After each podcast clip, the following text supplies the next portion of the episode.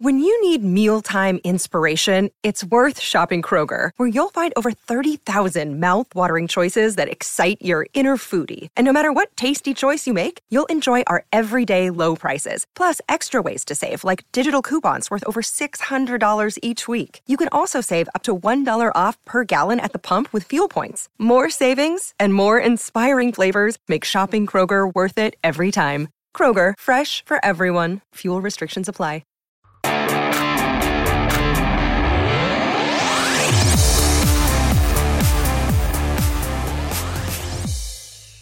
Hey, Eagles fans, this is Mike Kaye from NJ Advance Media. Welcome to the No Huddle Show podcast, where we discuss anything and everything Philadelphia Eagles. You can read our content on nj.com slash Eagles, bookmark that. And you can subscribe to our exclusive Eagles Insider Text service, where we'll break news, give you insider observations, and provide in depth analysis. Through Eagles Extra, you can send questions and comments directly to us, and we'll respond to your phone. With me today, as always, is my fellow Eagles beat reporter, Chris Franklin. Today, we're going to discuss the Eagles' loss to the Browns, the ongoing ongoing Doug Pederson Carson Wentz saga, and we'll try to you know sift through this. Uh, this lack of triumph and try to find some truffles, some guys that stood out in this week 11 loss. I know that's not really, you know, that's not really what you came for. You came for for the hardcore, in depth, uh, you know, ripping of a team that looks just completely awful. But we're gonna try to find some positives in this whole little thing. Anyway, Chris, with that said, how you doing today?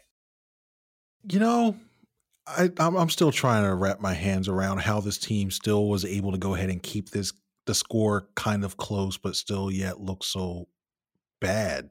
I mean, feels like it feels like we're back in the uh, mid '90s, watching the Eagles in the mid '90s. Man, how are you doing? I mean, fine. I mean, look, it's one of those things where covering this team is just they find new ways to lose every single week and ever even those new ways feel similar you know it's it's one of those things where i think the eagles just aren't a very good football team. I mean uh, you know i thought the defense played very well for three and a half quarters.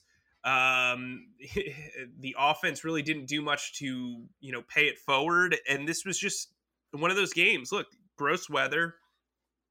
Uh they couldn't put a whole game together not much to our surprise.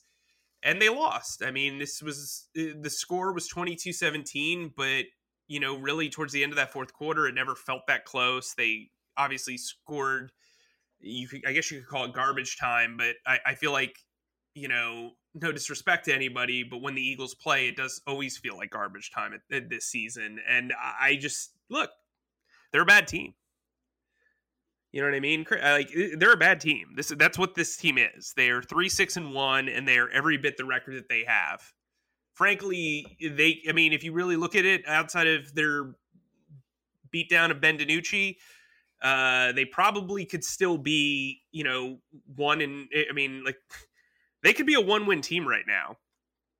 Realistically, you could talk about how close all the other games are, but this is just a bad team right now.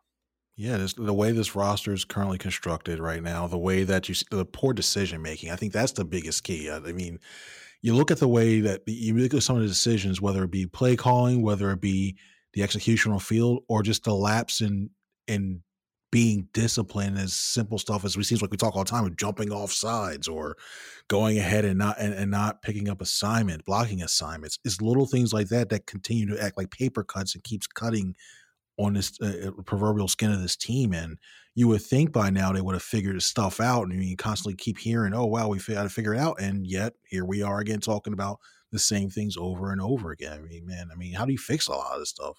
I don't know. It seems like there's a lot that needs to be fixed, and that's uh, that's I think part of the problem. You know, the, the, we're still six game. We this te- this season still has six games left, and uh, we're all trying to find answers. The Eagles are clearly trying to find answers because if they had those answers, the product wouldn't be as terrible on the field. Uh, look, I think there is talent on this team. Uh, I don't think they're playing as a as a unit. I don't think that you know, like we I, I, brought it up earlier, but there were some really positive moments in this game and positive performances from players, and it's just like they can't put it together. And look, Doug Pederson has done a really good job of keeping this team together. uh, through 10 games. It doesn't seem like they all want to like elbow each other and, and fight each other and all this other stuff. But when you look at stuff like, uh, I mean, last year and the year before, he really kept them together and they felt like an entire team and they felt like a group and they fought and they turned things around. I'm wondering if maybe last year was one too many turnarounds and it delayed some inevitable changes that needed to happen to both this coaching staff and this roster. And now they're paying the price for it. Um, you know, there are some older guys who are still delivering. Jason Kelce still playing relatively well. Brandon Graham is having a career year. Uh, Malik Jackson's played well. Uh, Darius Slay, while he's a little bit older, they just brought him in. He's playing well. You know, Lane Johnson's playing well when healthy. It still kind of feels like there are some older dudes on this team that just are, are you know, around. And there are younger guys who aren't seeing development because of that but then in turn, you have a quarterback who's in his fifth season and he's regressing to the point where you're like, what do you have here? Because look, if you don't have a quarterback, you don't have a, a good team. That's basically what it is in the NFL right now. And right now, the Eagles have a bottom five quarterback. Carson Wentz is not playing well. You can get defensive about people saying that he's mediocre all you want. He's been mediocre. He's been bad. He's leading the league in turnovers. He's got 18 turnovers in 10 games. 18 turnovers in 10 games. Uh, he leads the league in interceptions. He's taken 40 sacks. Uh, his completion percentage has hovered under 60 all season. The Eagles have only won one game by more than two scores once. They haven't won a game during the day. They are football vampires, and frankly, they suck. you like that? that? was a good. That was a good. Good analogy. That was. I mean, you like that? Yeah, but um, look, Chris, I, let's start with the quarterback, okay? Because that's where everything starts. The quarterback and the head coach, right? The right. head coach is billed as this guru and this quarterback expert. They're building a quote unquote, I'm doing the quote fingers, uh, QB factory. It's more like a factory of sadness. And look, Doug Pederson after this game came out and said that he never thought about benching Carson Wentz. He said there's no question that he's the starting quarterback moving forward. Carson Wentz had two interceptions in this game. He took five sacks, including one that led to a safety. He gave the defense nine points off a pick six and a safety, as you hear my dog scratching away, because uh, his, his it's head scratching to him as well, and he doesn't even speak English. Um, you know, I, and he doesn't watch football either. He was in the other room with my kid the entire game, but. I mean, at what point can you be- like? Here's the thing. I don't want to ask this question because I think you and I are, are like gonna get in this philosophical debate, and maybe it's for like the next show. But at what like what's the point where you say, "Look, enough. This kid needs to reset." You're being benched just to kind of you know figure stuff out.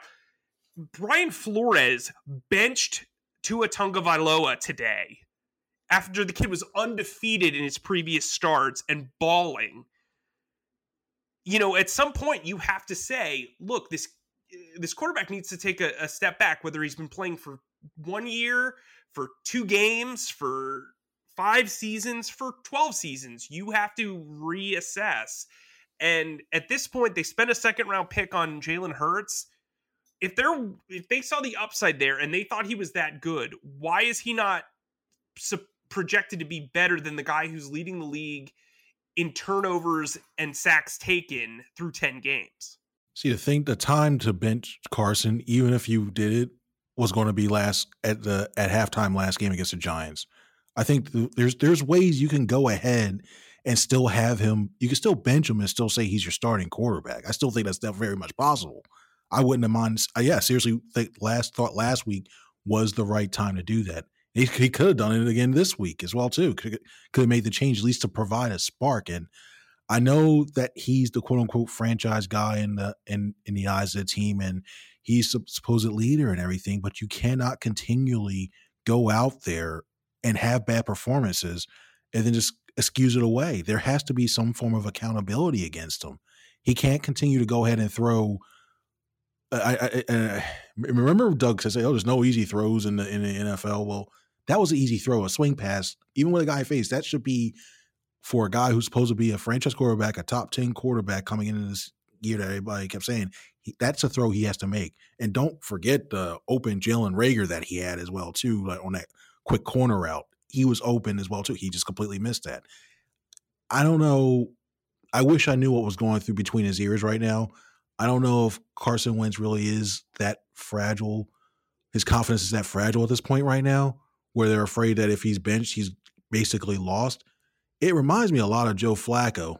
It, he right now that whole is he is he an elite? Well, obviously right now Wentz is not elite, but it, he reminds me so much of Joe Flacco right now in the middle of his career, and he's only five years into and Wentz is only five years into it is. It's just I, I don't know what this, and he keep putting him in positions. We kept hearing Doug Smugly say, "Oh, we're going to roll him. We may roll him out. You know, he does well, and uh, we'll, we'll get on it." Well, I didn't see that many rollouts today, and look what happened. So they have.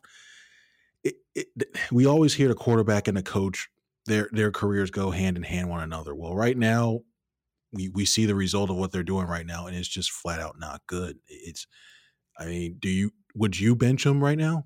Well, here's the thing. Doug Pederson's not going to bench him, right? As long as they're they've got the lead in the NFC East. But you know, barring a tie between Washington and Dallas on Thanksgiving, and the Giants now losing to the Burrowless Bengals, uh, the Eagles are going to have to beat the Seattle Seahawks, a team that they historically have struggled against for over a decade, um, for almost a decade, I should say.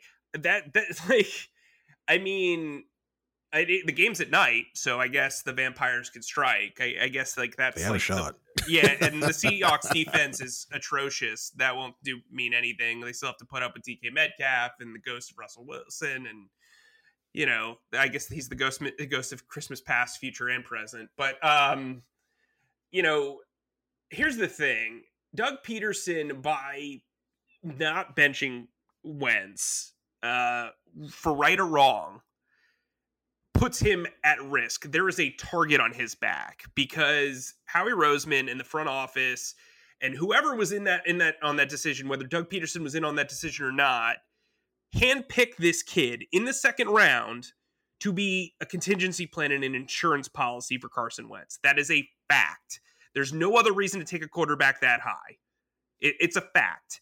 And they did it at the expense of Wentz, who needed more playmakers surrounding him and instead decided to spend that asset on an insurance plan by saying that Hurts is by saying that benching Carson Wentz would send the wrong message to the locker room and signify that the season is over is essentially saying that Jalen Hurts is not ready to play or he's not good enough to play better than the guy who is throwing intercept coughing up turnovers at a league leading rate that is a bold statement by his inaction, right?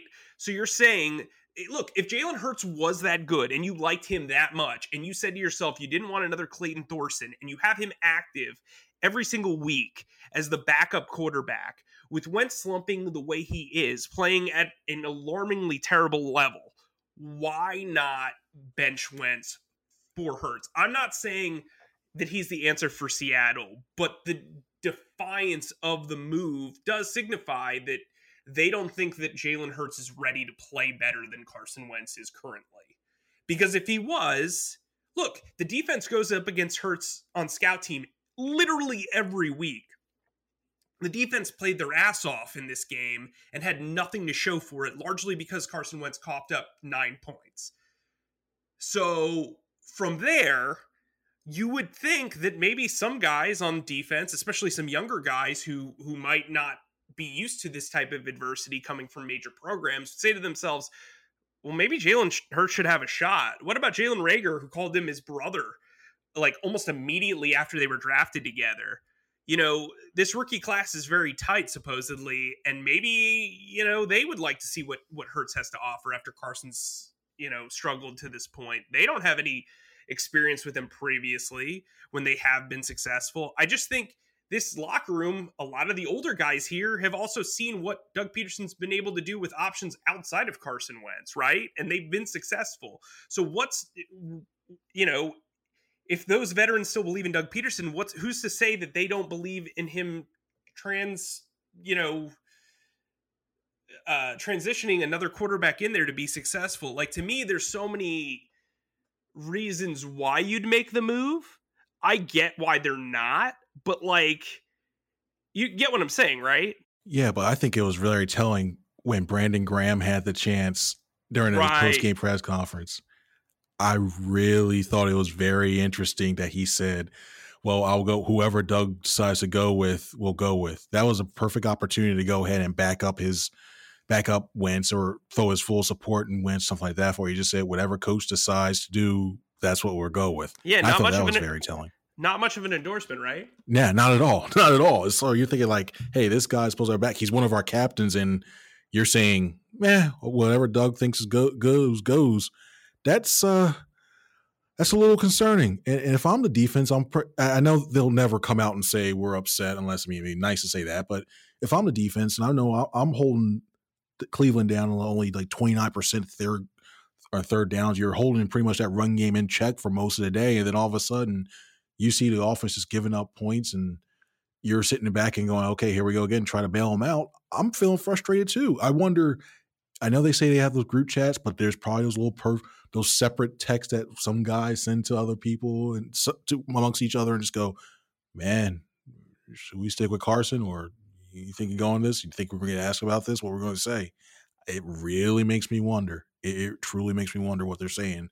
If, if that even even on a plane ride home amongst each other, it's bad. Yeah, I mean that's not going to be a very fun plane ride. Obviously, I mean, look, we should say the Browns did make some big plays. Uh, I thought um, Rashard Higgins played very well in this game. I, I, thought the defense played very well. Olivier Vernon was terrific. Uh, he had three sacks. Uh, there's two guys that I really want to talk about outside of ones who, excuse me, uh, had their struggles pretty mightily. Jason Peters uh, looked like a shell of himself. He was absolutely just dominated by Adrian Clayborn and Olivier Vernon on that left side. I'm not sure what's going on there. At one point, he had to leave for injury, and then he came back, and then he left again later on the fourth quarter. Uh, Doug Pederson said that he didn't bench him. He said that Peters had the injury and just left uh, or moved to the sideline. I, I, I just don't know how you continue to play this guy. Look, Jordan Mailata gave up a sack right after he came into the game. Don't get me wrong. I'm not saying Mailata's perfect, but if you're going to take your lumps, don't you want to develop with those lumps, especially at three, six, and one? Well, I think you do. Also, it's tough coming off the bench cold like that. I and you can see you can try to get as many mental reps as you can and just look and say, okay. And then you come in cold and you got a guy who's going like Olivier Vernon was going, and then you got to go ahead and match match that speed and get used to the game speed as you've been sitting standing around. That's tough.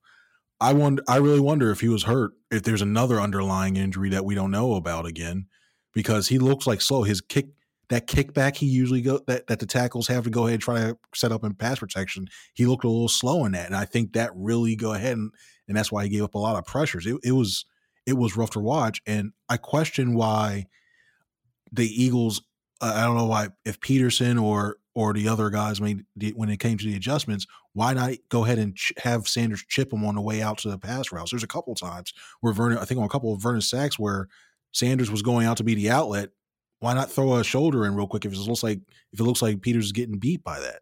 I, there little things like that start to add up, and I'm I'm shocked that they didn't go ahead and do it. But at this point, I mean, if Peters has another injury whatsoever, I mean, you can't put if you put him on IR, he's done for the year. But eh, I don't I don't think they'll ever do that to him unless it's something major. But that, you never thought you go ahead and you see you need help with that, and I still, I, and I'll admit this now, I wanted Peters in there, and I still want him to go ahead and be that left tackle because he showed like he was okay. But today he proved me wrong big time. It was disappointing to see that, and I, I don't know what other moves you can really make. And I mean, you can move Mailata, but you have Lane Johnson who's having his issues with when it comes to injury. So this team, this depth and this offensive line, especially at the edge of the tackles, is just it's just bad. It's not just bad; it's just thin too. And it, once again, it goes back to roster construction. Yeah, I mean, I, I think, um, look, if Peters is injured, then he shouldn't be playing, right? Uh, I mean, I don't really care about him going on IR. At this point, you know, if you're going to win, you want to win with the young kids. I, I, I don't really see what what the benefit is if you're not, you know, really kind of getting the most out of your development while winning. Like if you're going to develop these kids and and try to win, that's fine. But if you're just trying to win at the expense of your future, I'm not sure that that's the right move. And it, frankly, it's not working. They've played a bunch of these older guys who've taken snaps away from the younger kids, and they're losing. So what's what's you know what's the end game there? But do you um, think that some of these younger kids have the talent to be? I, I know you're going to say probably say, hey, you know what, you want to not to put words in your mouth, but you say you want to see what they have. But do you in in good faith, like when it comes to uh, especially the offensive line, do you think they have the young guns that are able to go ahead and step in for there and actually not get Wentz killed or whoever is back there at quarterback not get get them killed? I'm not saying bench Kelce. I'm not saying bench Lane Johnson, but I think left tackle is a pretty clear transitional position for this team. They tried it with Andre Dillard. They tried it with uh, Jordan Mailata at various times, and frankly, it worked with Mailata for the most part. Uh, they were successful with Mailata out there. Now, the other guy that I wanted to talk about who has turned into a pumpkin over the last two weeks is Travis Fulgham, right? So they didn't target him until 8:55 left in the third quarter. He went the entire fir- first half without being targeted. Now, it's very hard to come in cold and not get targeted all game in a rainy weather situation and, you know, not get yourself going until that third quarter when you're just running routes. Um, he finished with one catch for eight yards on seven targets. He had a couple of drops at least. Uh, I would say he had three drops. Uh, just looked like a shell of what we'd seen from him previously. And in the past two games, he's got two catches for 18 or for 16 yards. That's alarming. Um, I still don't think he's a flash in the pan. I don't think he's regressed. I don't think it's anything like that. I think he's seeing better coverage on defense. I think he's seeing, you know, Denzel Ward a lot more. He's seeing top defenders. But it also kind of seems like the offense isn't game plan towards him, and I don't really get it. Um, you know, Jalen Reagor didn't really get targeted early on either. It seemed like they wanted to really flow through Dallas Goedert. Goedert had that beautiful 32 yard catch where Wentz looked like he was finding himself and kind of playing pretty well. Uh, he finished with seven or five catches for 77 yards and a touchdown. I just like, I don't really know who their go to guy is. It just kind of seems like Richard Rodgers finds a way to be that guy at the end of games because, I mean, I guess he just gets open, but I don't know what they're doing at wide receiver. Greg Ward was barely involved in the game plan. Um, Alshon Jeffery again catchless. Like what? What's your take on the wide receiver position? What's your take on the tight end position? Zach Ertz is is in the midst of his 21 day practice window, can be activated over the next two weeks. Where are you at? I think it's first. I think it's by design that they don't want to have that one guy from a from a front office aspect and then also down to a coaching level. Because I think from a front office aspect, hey, if you don't have to pay top dollar for a wide receiver, hey, it's good for your salary cap. And on the actual field level, I think when it comes to receivers, having so many options and having to have a team go ahead and try to game plan for get game plan for so many different people and not focus on one guy, I think that definitely that definitely is a benefit for the offense. But the problem is you have to have the right guys and get somebody getting the ball to them. I think when it comes to looking at Fulgham, I, I wonder if he's one of those guys where he has to be a rhythm receiver, where he has to feel involved early, have a couple passes thrown his way, and if not, he just doesn't get into the game itself. I, I, I it just seems like he's that type of receiver when you see just his hand placement and just route and everything else. I wonder if he's that type of guy. As for the receiver position overall, they were getting there were some times they were actually getting open. You saw him starting to leak out. You saw him get breaking his zone whenever Cleveland did fine, go ahead and actually run a zone. You saw them actually sitting in the zones and setting up. The ball just wasn't getting to them. I, and that goes back to what we talked about beforehand. But I think the way the this roster is, the way the receivers are right now, I have no problem with the way it's being they're being done. It's, they're being used and deployed, and I actually think I think I would continue doing the same way they have. As for Zach Ertz, I would go ahead and still bring him back. I mean, the, and here we, and it goes back once again. That's this is the frustrating part with this team. You see all the pieces that are there. It's like having a car. You have this. I say Porsche because you're a three win team, but you have this hot this car with so many features and so much horsepower around it, and you have a driver who doesn't know how to throw drive stick. It's really frustrating because I'm I'm sitting there thinking like ahead to weeks ahead, like thinking, wow, if you have Richard T- Rodgers, you have you you have Rodgers, you have Goedert, you have Ertz coming back, and then you go ahead, you have Sanders running 13 personnel in the goal line should be fun. Oh wait, who's going to throw the ball? Is it going to be picked off? It, I, I, have no problem with them coming back on that one too. Sorry, Caleb Wilson, you're not going to stick around anymore. But it, it's one of those things where it's just frustrating. I have no problem with the way they're working people back in. There's going to be there's, there's to be only one football, so there's going to be a lot of options. But they just have to go ahead and use that to their advantage to go ahead and make sure nobody, not one person, is is schemed against. I got no problem at all. It's like it's almost it's the old school West Coast offense way. It's the right thing to do. I think uh, another guy we really got to talk about is Miles Sanders, who has somehow f- become a fumbling uh, machine, which I fought back against earlier on in the season, but his fumble within the five yard line on the first drive really set the tone for this game. Uh, the Eagles were driving. Pederson called a great game plan, really honed, homed in on the run, and he just fumbled. He was holding the ball loose. He decided to play the game without gloves for some reason. I don't know really what that was all about, but um, yeah, he fumbled, and and really it it cost the offense points. Luckily, the defense put together a fourth down stop at the goal line, um, and they were able to kind of negate that turnover, but it still cost them points. You know, Carson Wentz's pick six then led to seven points, and the Eagles went into halftime down seven nothing when they probably could have gone to halftime either at seven seven or seven to three. And you know, Miles Sanders coughing up the ball is a big deal. Uh, we've talked about it before. You know, they've talked about him as a as a workhorse back, but the guy can't stay healthy. Um, the Eagles don't seem to want to use him right like in a like a regular every down role. They're not sticking to the run. It's a lot of mixed messaging, and it's almost like they want him to be an every down player when it's convenient, not just in the sake of being an every down player. And I know that sounds kind of confusing, but I don't know what Miles Sanders is to this team right now. Like he is easily their most dynamic player, but the way this offense play calls for him and the way that he kind of returns the favor with injuries and these un- and these really terrible fumbles uh it's just it's it's tough because you don't know if you can invest in him the way you thought you could have entering you know training camp yeah, and it's funny you mentioned it. Uh, we're recording this on Sunday night, so Monday you'll be able to read the story I wrote about it about him when it comes to Sanders being a three down back. But I really don't think he is, and that's a that's a, I'm okay with that. It's okay. The Eagles can embrace the fact that he's not a three down back. Because I, I, think for his long one, we all know we've all heard about the life expectancy of a running back and all the wear and tear, the hits they take over his time. You have somebody special in Sanders, you want to preserve him as much as you can. He can still run a thou for a thousand yards and still not be the guy in the offense. They, I think they still have.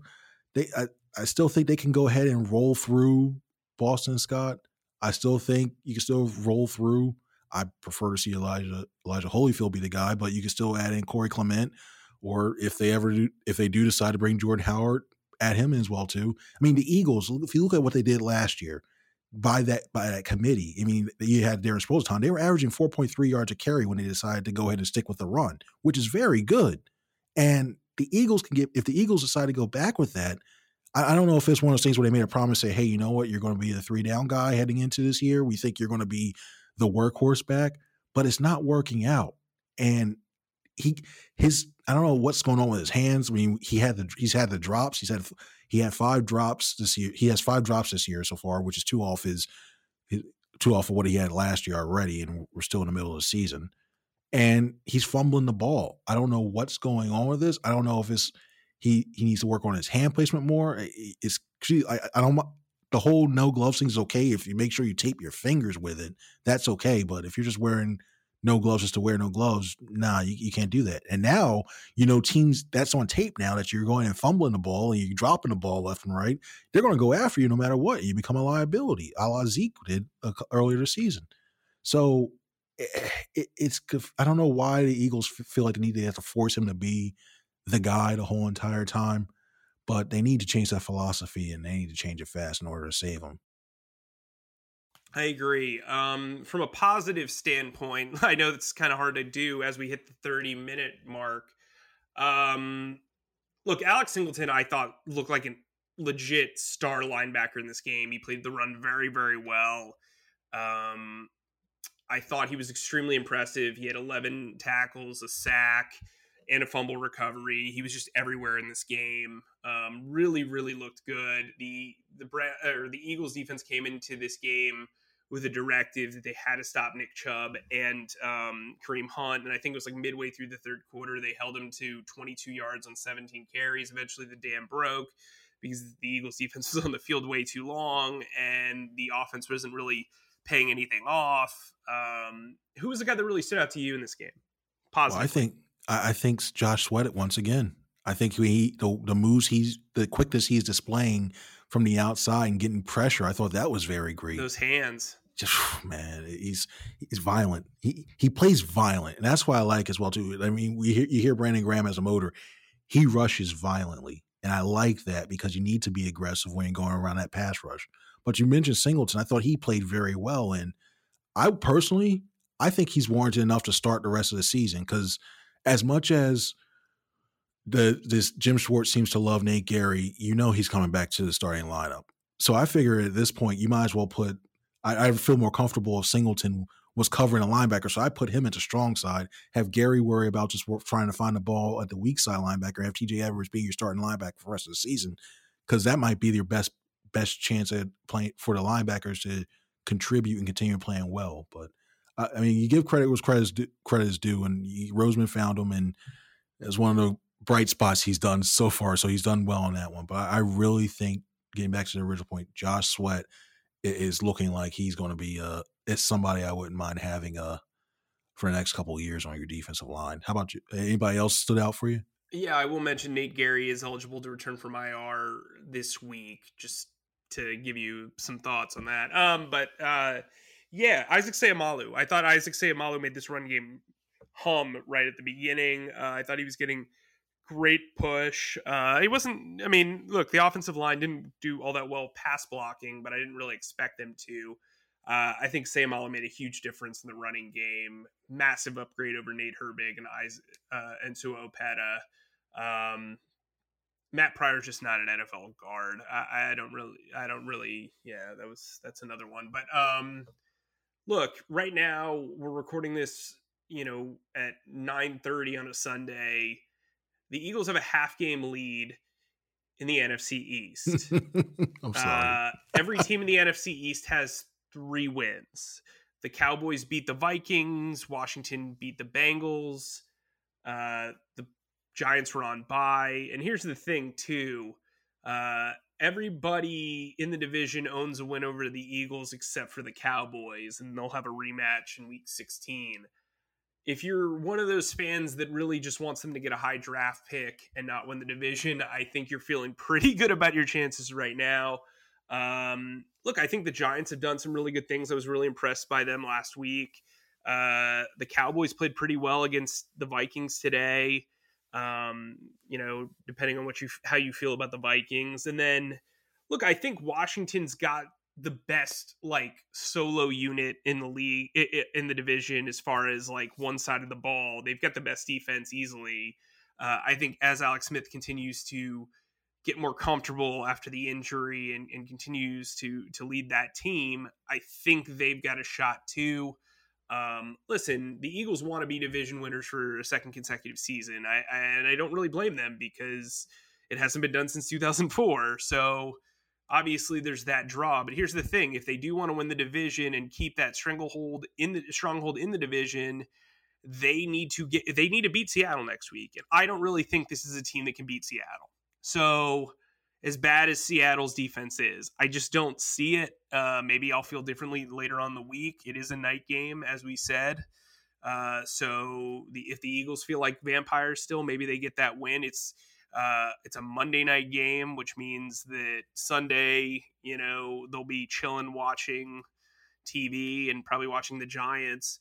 But yeah, I mean, it's their last night game of the season unless that Washington game really comes down to the wire and, and decides who wins the NFC East. But they have no more. I guess the positive news is uh, they only have one more one o'clock game, and that's the Washington game. But if if they're doing well enough to contend, that'll probably be flexed to four o'clock. So positives. Anyway, uh, Chris, what are your final thoughts on this game? Oh man, uh, remember truffles?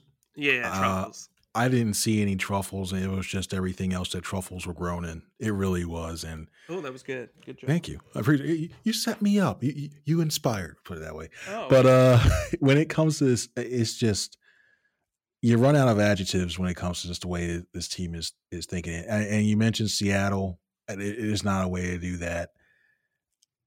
I mean, don't get me wrong. There's still a way that they can win six wins. I still think they can get. There's a way outside chance they can get to it now, but they. I still think they're going to contend the way just this division, and I still think that it's important that they can. Pederson doesn't lose his team because you still have so many young players in, in important positions along both sides of the line. You want to go ahead and not set that expectation up to just give up afterwards. So I want to see how Doug bounces back, and I want to see what these captains do because even one of them keep continues to jump off sides. Brandon Graham continues to jump off sides and says we got to clean stuff up. I mean, what? Where do you go from there? It's, it's just bad, man. What are your final thoughts? Eight captains, three wins. Uh, who cares? Like, seriously, like I understand. look, leadership is an interesting thing in sports, right? We we make a big deal out of it, but frankly, the leadership here is failing in all regards. Carson Wentz is a leader. Uh, you know, Rodney McLeod didn't look very good in this game. Um, who else is a captain? Duke Riley has uh, made a nice play on special teams. Good for him. Uh, Rudy Ford or um, Craig James is sidelined on IR. Like Jason Kelce is Jason Kelce and, and Brandon Graham are good leaders. I'm not trying to like discount them, but you got Jason Peters leaving every other play. Like it, it's just at some point accountability needs to be on you. You need to, you know, we use the phrase "look yourself in the mirror." Well, at this point, the mirror has so many smudges that it's hard to. You're like, uh, you ever see Beauty and the Beast where like he he's afraid to look in the mirror when because he looks i may be misremembering this wrong but like there's like an there's old mirror. disney reference yeah there's you got to get one there's like an old mirror and it's like really smudged like that's what it is right now and listen look i thought the defense played well i just like they can't put this thing together and frankly if i'm if i'm evaluating coaches I think Jim Schwartz has done a better job this season than Doug Pederson has if I'm looking at individual units. Like this offense has not been good. Uh, you know, you look at, at what they've done as a group. Um, I believe off the top of my head, hold on. I got my handy dandy laptop right in front of me. They've eclipsed 30 points zero times this season. Zero times. Zero times, Chris. How many times? Zero times. I oh, actually okay. did that four. I think I did that four times, but they've eclipsed 30 zero times. You know, Car- eh, Doug Pederson's considered this offensive wizard and, and quarterback guru. But I got to tell you, when you're when when you're uh, points per points per game looks like this: week one 17, week two 19, week three 23, week four 25, week five 29 week 6 28 week 7 22 week 8 23 week 10 17 week 11 17 their two highest scoring games are in losses. This is just like they've also won their games their three wins. Uh they've won by um 20 points combined. Like this is a team that's just not good. And you can blame it on roster depth and and money and all that stuff, but frankly, with how well and respected Doug Pederson is, this team is just not performing, and a lot of their top talent is on the field. Like it, it just this is the second most expensive roster in the league, and Howie Roseman deserves a ton of blame for the way it's shaped. But you hire a head coach for a reason, and you have a head coach who won a Super Bowl, who's been to three consecutive playoff appearances, and this team just has no answers. They're dumbfounded. And frankly, it as somebody who's an objective observer who has no skin in the game, just it, it's perplexing to me to try to explain this to an audience when they're searching for answers because frankly i don't I, it's hard for me to compartmentalize everything that's going on with this team because they are so look i've covered terrible teams before. I've covered uh, some really bad jaguars teams. This is a team that thinks it's good and there's a portion of the fan base that thinks it's good but in in truth they are not very good. And it's they're only set up by the division because this division's terrible. If this was any other division, we would be doing mock drafts and all this other stuff. And frankly, I'll be doing my first mock draft this upcoming weekend for your delight. But quick uh, question. Uh, I'm sorry, yeah. real quick question. How many times? Zero times. Thank you. I just wanted to. um, it, it, I, guys, you can. Uh, sign up for Eagles Extra at nj.com slash text. You can download the No Huddle Show podcast wherever podcasts are available. For Chris, the Truffle King, I'm oh, Mike. Uh, we are sorry. Thanks for listening.